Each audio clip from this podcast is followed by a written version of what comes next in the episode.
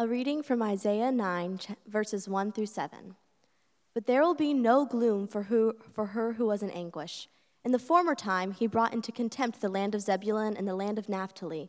But in the latter time, he has made glorious the way of the sea, the land beyond the Jordan, Galilee of the nations.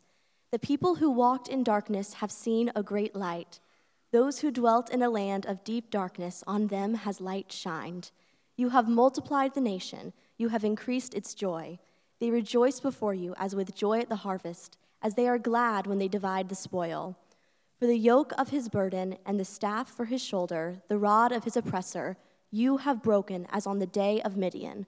For every boot of the tramping warrior in battle tumult, and every garment rolled in blood will be burned as fuel for the fire. For to us a child is born, to us a son is given, and the government shall be upon his shoulder and his name shall be called Wonderful Counselor, Mighty God, Everlasting Father, Prince of Peace.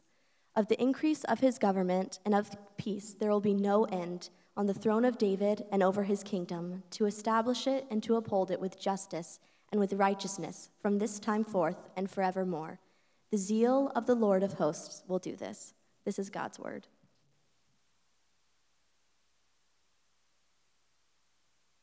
Amen. Thanks, Elena. So, good morning. Uh, my name is Drew Bennett. I'm one of the pastors here at Redeemer City Church. It's good to see you. This is our third pass through uh, this passage here in Isaiah chapter 9. Uh, and this morning, uh, we've come to what is, what is really a, a hard topic. Uh, it's a big topic, and I only have a few minutes, and so that, that makes it hard. Uh, and this time of year is all about spreading Christmas cheer so that Santa's sleigh can fly but it's that cultural sentimentalism that pops up around, around Christmas when we all settle into, uh, into life with our hot cocoa and our Hallmark Christmas movie marathons. That is the enemy of real Christianity. you stepped right into that one, Erica. and here's why I say that it's because you don't settle into Christmas. Christmas is not a feel good story, it, it is disruptive. And this text, particularly this verse we're going to look at this morning, is disruptive of, of our cultural values. And so we should feel disrupted. And that makes this a hard topic, too. Now, I've been gentle uh, throughout this series because it's, uh, it's Christmas, and that's what I'm supposed to do, I think. But this passage is a prophetic passage, and uh, I have to be a little more prophetic this morning. That probably doesn't mean I'll raise my voice, it just means that I I really wrestled even late into the night last night with how, how hard to go after some of these things. But I got to confess, because it's good to make confession. I and my wife and children come to the second service, so I'll have to say this when they're here then. But I've been really, really hard to live with this week. Uh, they've all told me this, and so that's how I know. And I, have I've struggled and wondered why it is. And I really think, not to make excuses or over spiritualize anything, but I really do believe, I, I, I want to say I feel provoked in spirit uh, by what I've been meditating on here, by what's been happening. So, one of the things, um, it really is a small world. Uh, technology and globalization really have uh, really, really changed things. That church in China that we just prayed for uh, is on our hearts because one of the things that's happened with Ashley is she's just been given the opportunity to disciple women. Uh, remotely, and that's turned into a, a ministry of discipling women all over the world. And one of the women she's been discipling is in this church in China uh, that we got word about. Uh, and that we've been getting like weekly, daily, hourly updates. So she got the text this morning pray, there are police outside of my door to keep me from going to church. And my pastor's been arrested, and I think maybe hopefully you saw some of this on the news. And the elders, you know, have been arrested, and and the, the government is cracking down and coming in. And, and, and watching that play out while in America, what the big, the big, um, the big news in American evangelicalism this week was the pastor in Greenville, South Carolina, who gave his wife a $200,000 Lamborghini car.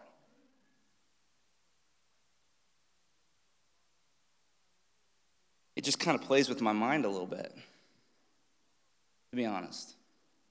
And I feel, gosh, I feel emotional. I'm sorry. Because just something inside of me stirred up with all of that because of, you know, my wife's involvement and pastoring and loving you and loving the church and, and uh, wanting us to be reaching into authentic Christianity and knowing how much in our culture is opposed to that. The, the reality that the seminary, and one of my professors used to say this, and it really, the seminary that all of us went to uh, has produced not a single martyr. And there's something wrong with that. That, that, that, that the rest of the world experiences Christianity so much differently than we do. And so we got work to do to kind of cut into, you know, cut into the layers of our cultural baggage to really see what Jesus is saying here. And I always go back to C.S. Lewis. So forgive me for being emotional. I really am trying to kind of get past this so I can move on into this. But um, I, I always go back to C.S. Lewis's words where he said that the world is enemy occupied territory and God has landed in the incarnation in disguise because as a baby and he's calling us to participate in a campaign of sabotage and that is the absolute best description of, of what is really happening here in Isaiah 9 as it describes what happened on the first Christmas and what continues to happen in the world. Because Isaiah 9 is the promise of a king who would bring a kingdom, and it would be a heavenly kingdom. And this heavenly kingdom uh, wouldn't slip silently into the world. That, that I love the song Silent Night, but there are some weird things about it in, in my you know in my opinion because this kingdom wouldn't slip silently into the world it would come in direct conflict with the worldly kingdoms which is why if you read the text Herod was so upset because he realized, he knew that Jesus' reign would mean the undoing of his. And Christianity is the promise of a kingdom. It's so much more than individual salvation. The good news of Christianity is that in Jesus Christ there is forgiveness of sins. Our relationship with God can be made right. Again, yes, but then out of that flows a whole new way of doing things, a campaign of sabotage, to use Lewis's words again, so that when Jesus came into the world, heaven came with him. Heaven is here. That's what we believe, right? Heaven has come into the world. Heaven has broken in and is here among us. And slowly and in small ways, but surely and inevitably, the worldly kingdoms of selfishness and greed and corruption and oppression are being dismantled and replaced. So much so that the Bible says the world is passing away. The world is passing away. And all of that, all of that is the phrase, that door's open in the back if somebody wants to go close it. That might be helpful. Thank you. I joke, I love that. It means we're an urban church. Like, we're an urban church in the heart of downtown. of course, that was a, probably a four wheeler or some kind of Polk County redneck mobile out there that did that. But okay, and right at this moment, too, see, Satan is real. All of what I just described is that phrase uh, in, in chapter 9, verse 7 in Isaiah's prophecy with justice and righteousness. Okay, that's really, we're focused on verse 4 and then on that phrase in verse 7 with justice and righteousness. is such an important phrase in the Bible. And it's such a threatening concept for first world Christians because if we understand the teaching of the Bible here, we should feel a little bit like Herod did. It should feel like our lives are being dismantled.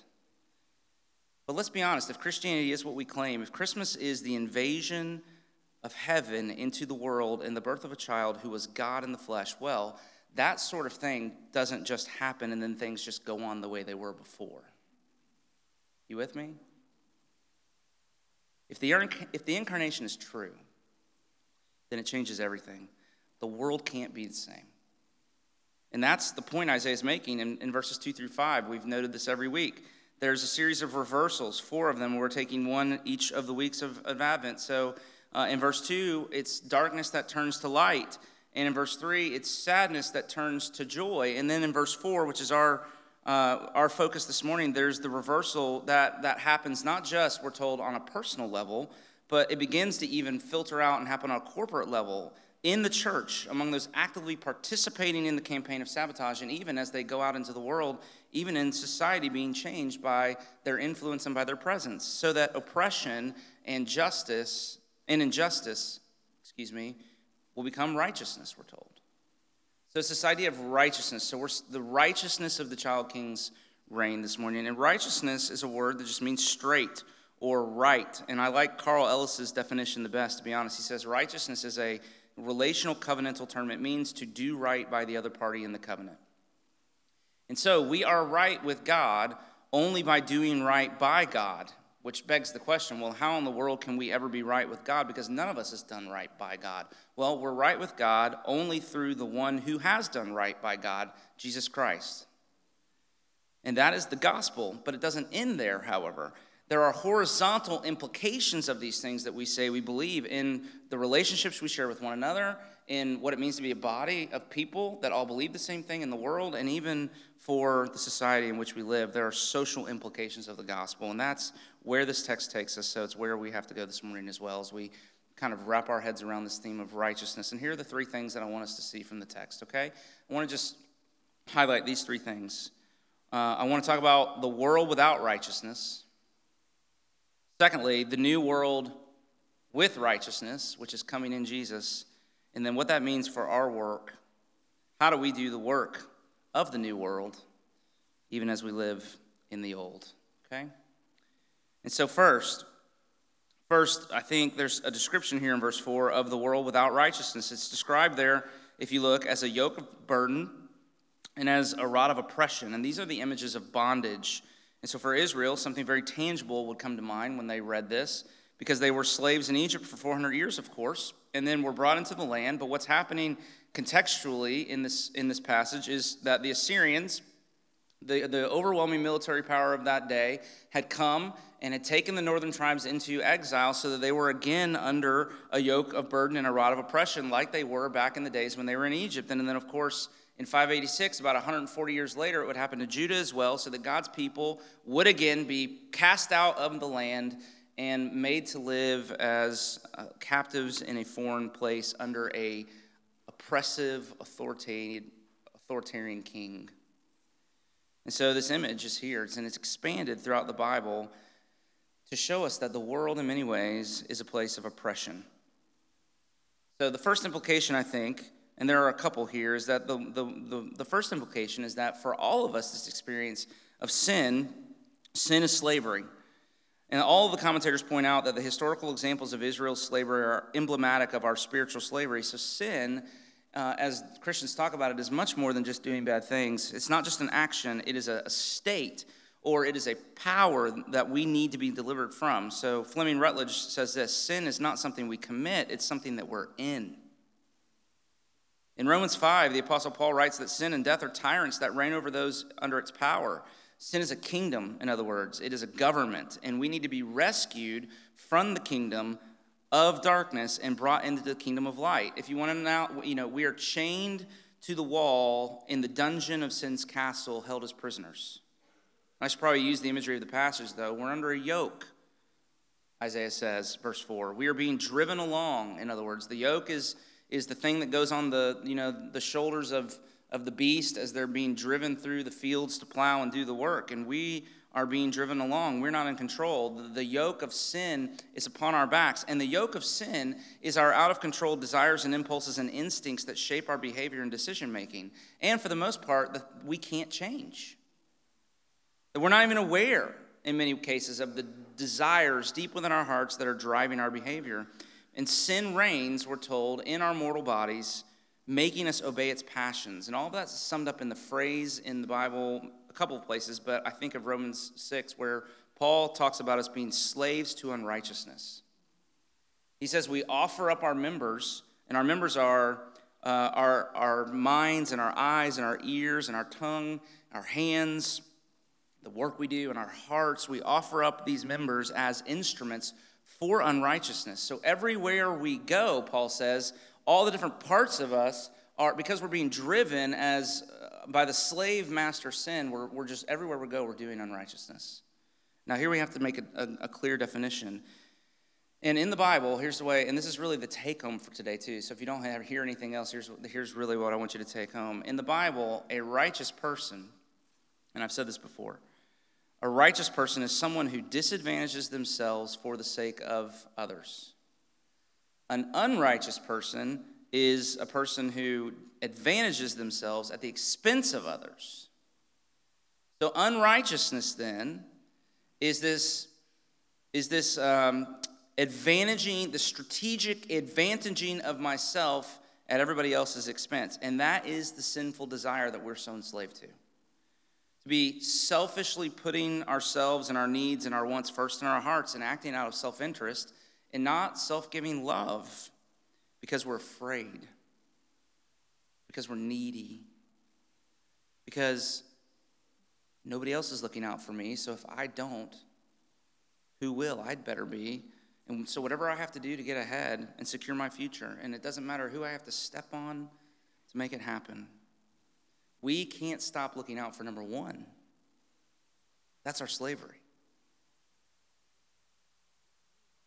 Now, the second implication, I think, is not just that sin is slavery, sin is, sin is slavery to unrighteousness and just the way we go about our lives and causing all this trouble, but the second implication is that unrighteous people, like us, create systems and structures that are unrighteous.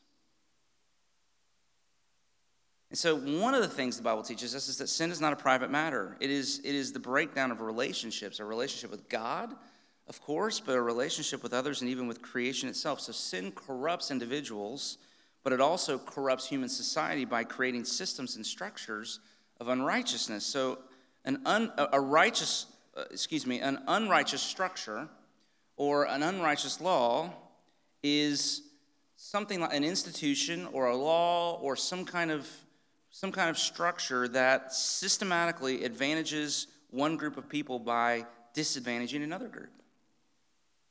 The same way, you know, so it works it works in society the way it works with, with individuals. In the Bible, gosh, the Bible has so much to say about institutions, practices, laws, structures that systematically advantage one group of people by disadvantaging another. The Bible has so much to say about it, and I'm, it's going to be unsatisfactory, but I've got to tell you, I can't get into all of it today. Don't have time. It has to be enough for us to know that the Bible, in the Bible, the biblical concept of justice implicitly teaches this. And, and we have to just be aware of how, of how ignorant and how blind we can be because our lives are so insulated from this at times. So I have a new friend. Uh, his name is Brandon. He's, a, he's an African American guy who's now in our network. He's an associate pastor at one of our churches. Uh, when, he, when he is ordained in our presbytery in the next year, he will be, I want you to just, I just want you to feel this. He will be the first African American pastor in the history of the Presbyterian Church of America in this part of the, of the state of Florida. Something wrong with that. And so we've been talking, and, uh, and he used an illustration. He said, Listen, listen, this is just, he's just so so he's the one black guy in the room with 15 other white guys every Wednesday as we talk about. Uh, pray for him. Can you imagine how hard that must be for him? Because we're stupid. I mean, we really are, okay? And so he's just been talking, and he kind of interrupted us the other day. He said, Listen, if you want to know what this feels like, uh, here's, he, here's my analogy I would use. He said, It's like, uh, it's like I've been invited to play Monopoly. Uh, so I'm in the game. I mean, somebody's offered me, he's, come and play with us. But the problem is that, I'm entering the game kind of midstream. It's been going on for a long time. And so I get my $200. Uh, and, but when I roll the dice, I, I quickly realize that I'm, I'm invited to play the game, but all the property's already been bought up. And there's, nothing, there's really nothing left for me to do. So all I can do is roll the dice and hope to get around the board without having to pay too much out so that I can collect another $200 and try to get around and again. And that's all I'm doing is going around and around and around. But there's really no, there's really no sense of, of me being able to take advantage because all the advantage has already been taken. Now, that's not been my experience. It's probably not been yours, but that doesn't mean that he's wrong. And I would say biblically, it's really not up for debate. And neither is it a matter of debate that we're all complicit. So I think it's time to listen, not to tell minorities and other disenfranchised groups that they are wrong to feel the way they do. And, and listen, my great burden, I think the reason I've been so provoked all week is that I, I mean, I get nervous even pushing into this. Um, but, you know, justice and righteousness, this, this correcting and dismantling of the systems and the structures and the institutions that systematically prioritize and advantage certain groups of people to the disadvantagement of others. This is, this is kind of ground floor Christian identity and ethics. If you read the Old Testament, particularly. But if you're a Christian in America, your church experience drives you away from these ideas. For a couple of reasons. One is because consumerism and individualism have so just infested our, our experience and approach to church. Did anybody see the John Crist uh, virtual reality church thing on the, on the internet this week? Hilarious. He wakes up, he's in bed, he puts on these, these virtual reality goggles, and basically he's like, What kind of worship um, pastor do you want? And do you want him to wear skinny jeans or I mean, you can maybe basically tailor make your pastor and your worship pastor and your whole experience without ever leaving the confines of your bed. And I mean, and it's, you know, it's hyperbole and it's sarcasm, but there, there's an element of truth, isn't there? I mean, if I could tell you how many times somebody comes to me and say, I'm, I, I, I'm leaving the church because I'm not getting. When did the church become a place where we just consume? but it's, it's so much a part of what we experience. But not only that, not only that, there's this other part where evangelicalism has become so closely identified and associated with political conservatism that anything that sounds like a political, politically liberal agenda is dismissed out of hand. And so there are these whole blocks of the teachings of the scripture that we just, that we just kind of abandon. And huge holes develop in our theology. We got some work to do. You see what I'm saying? I mean, we got some work to do to really wrestle with these things. And, and, and so that's why I say there's this world without righteousness that we've been sent into, but we've got to identify it and, and make sure we know. But the second thing is, is there's the promise here also of a, of a new world of righteousness. The reign of the child king, whose government would be defined by righteousness, and then we're told in verse 7 to establish it and uphold it. And so the gospel in the New Testament, or excuse me, the gospel in the Old Testament could be boiled down, if we wanted to, to this Here's the whole gospel message. Ready? God reigns. That's it. So, Isaiah 52 7. How beautiful upon the mountains are the feet of those who bring the good news. Is, is that a familiar verse? You, you all know that? Who publish peace, who bring the news, the good news of happiness, who publishes salvation, who say to Zion, and here's the message Your God reigns. In Mark 1, uh, it says Jesus came preaching and proclaiming the gospel, and this is what he said The time has come, the kingdom of God is at hand, the time is fulfilled. So the gospel is the gospel of the kingdom. In other words, the good news was that God would forgive sins, that he would make a way for our strange relationships to be made whole again, but the result of that would be a kingdom, a whole new way of living of peace and happiness and righteousness, a whole new world where it would be possible for us to do right by one another again, and everything would be the way it's supposed to be. And not just sin, but also all of the systems and structures of sin would be undone. But how? Right? Isn't that the question? How will God accomplish this work in the world? And the answer, in the Old Testament particularly, is the king. There would be a king, the son of David, who would come and would conquer all of God's enemies and establish a throne from which he would rule over not just Israel, but the whole world, establishing and upholding righteousness and peace for all people. And this is the clear expectation. I could give you 100, 100 scriptures if you want to write a few down 2 Samuel 7, Psalm 72, Isaiah 11, Jeremiah 23, Ezekiel 37. And we read, anybody, we read last week in Zechariah all about this Zechariah 3 and Zechariah 7. And thus, the crisis of Isaiah's prophecy as we come to it this morning that this kingdom the kingdom of David, at this point when Isaiah's writing, had come to an end with the exile. No king had come and done what God said he would do. The kings had failed. The house of David was just a stump cut down by invading armies. But Isaiah said, you, just two pages to the right of this, of this chapter here, Isaiah said that out of that stump would come a shoot that would come forth, a branch from the root of David that would bear fruit. And, and, and so Isaiah's saying, listen, all the kings have failed, but that's because the real king hasn't come yet. There's still a king. And this king would be different than all the other kings. He would be able to do what the other kings could not do because every other king was either not humble enough or not powerful enough to bring righteousness, but not this king. He would be powerful enough to overthrow the oppressor, but humble enough not to become oppressor, an oppressor himself. And that's the only way to break the rod of oppression. He would be humble because we're told here, verse 7 look, a child, I mean, think about the nativity stories in the Gospels. It just screams humility, doesn't it? The child king was, was not born in a palace, he was born where they kept the animals, and he was not born into an aristocratic family. Mary and Joseph were two nobodies. We know from the Bible that they were a poor, working class family. The great king came into the world, and hardly anybody noticed. And the whole thing just screams humility because that's what he's like. That's what God's like. And later in his life, Jesus said, I don't do anything on my own. And he made every effort. Anybody else just, does it blow you away when you read the Gospels and you see how hard he's making an effort to stay out of the spotlight, even as his fame grew? He wasn't enamored by celebrity, he washed feet. Think about that. The one who made you, when he came, washed feet. Such profound humility. That's the kind of king we need. But not just humility, not just humble, but also powerful because remember who he is, not just a son of David.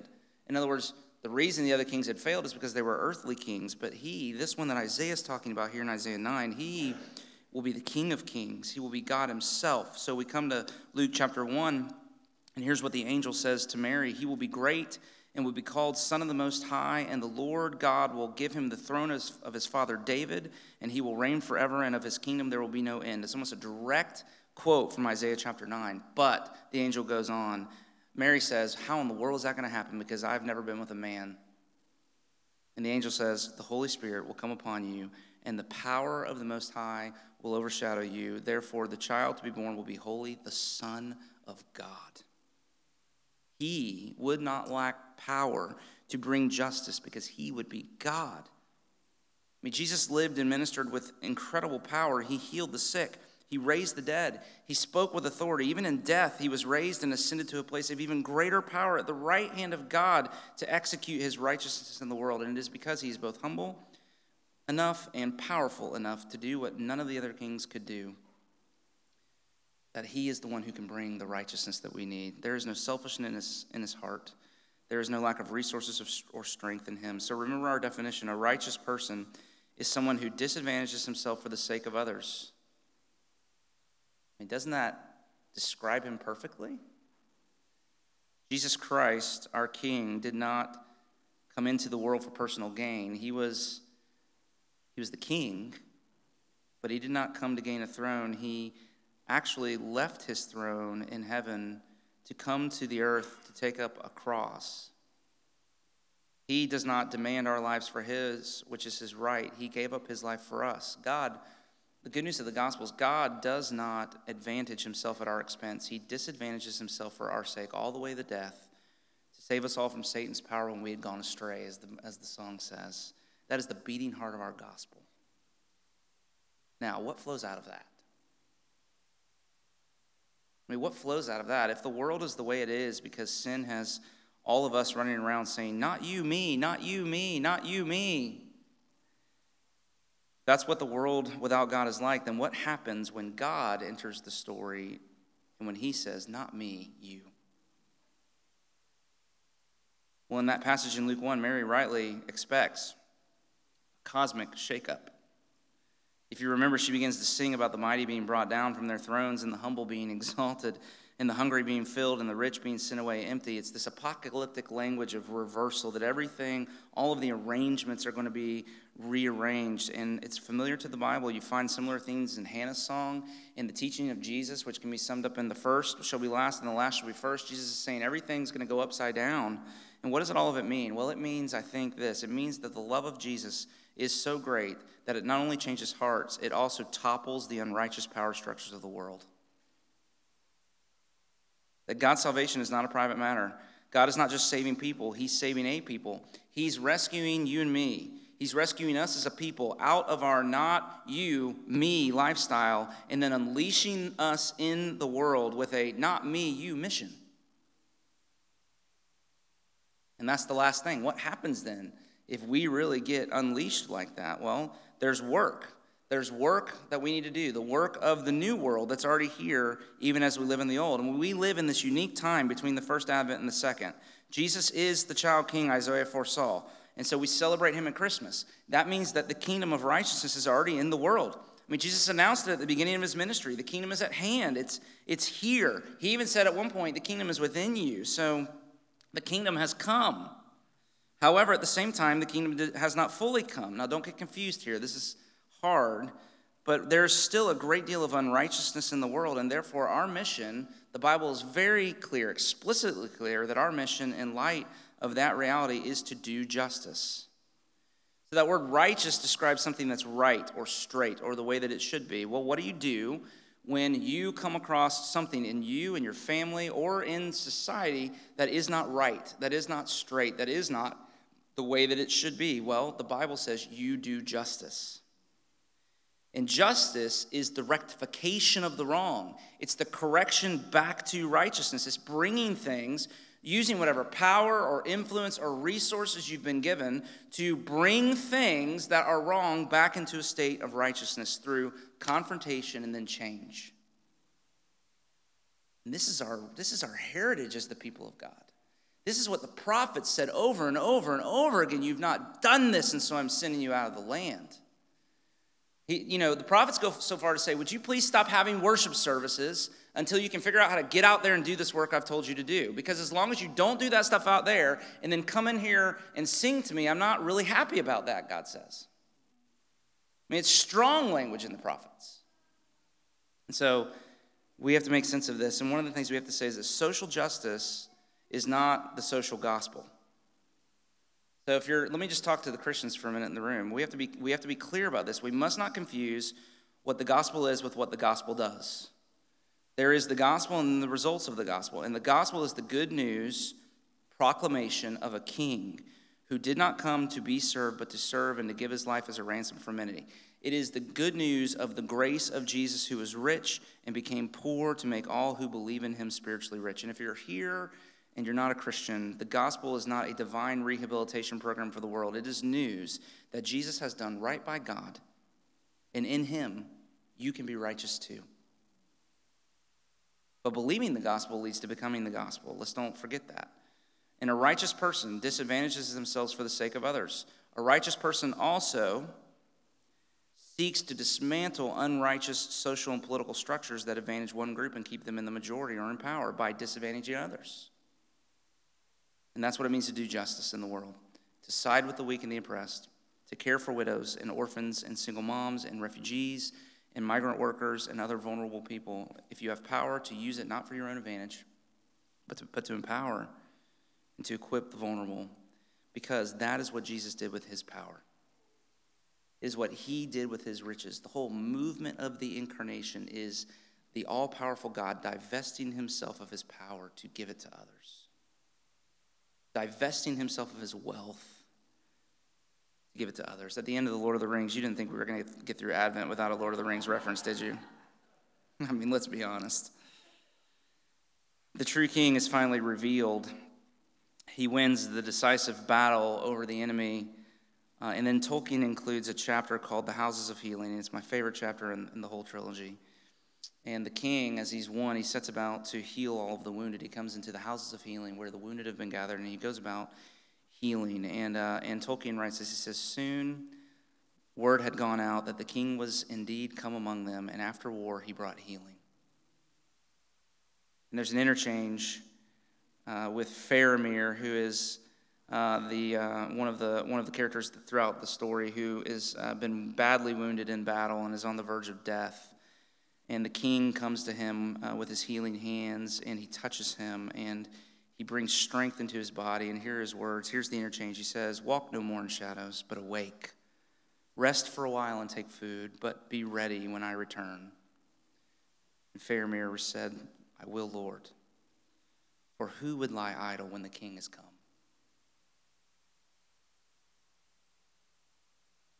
Who would lie idle when the king has come? We have work to do. Amen.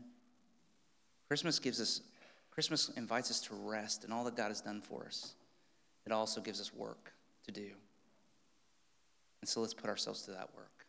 So, Father, in these last moments of this service, would you remind us yet again of your great love for us? It's, it's, it's embodied for us in this meal that we celebrate together. And so come now as we gather around this table.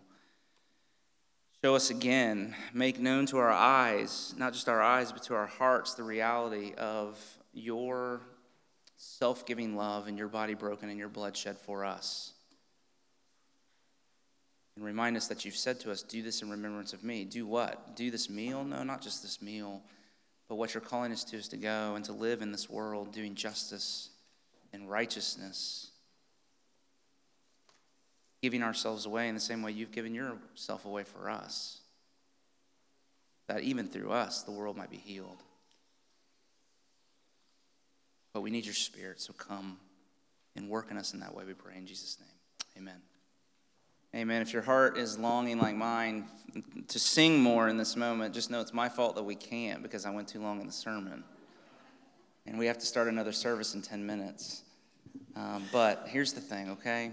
Here's my burden is that we not give in to despair over any of these things, but that the, the, the, the interaction that we should have with this word from the Lord this morning is absolute wonder at the heart of God and Jesus.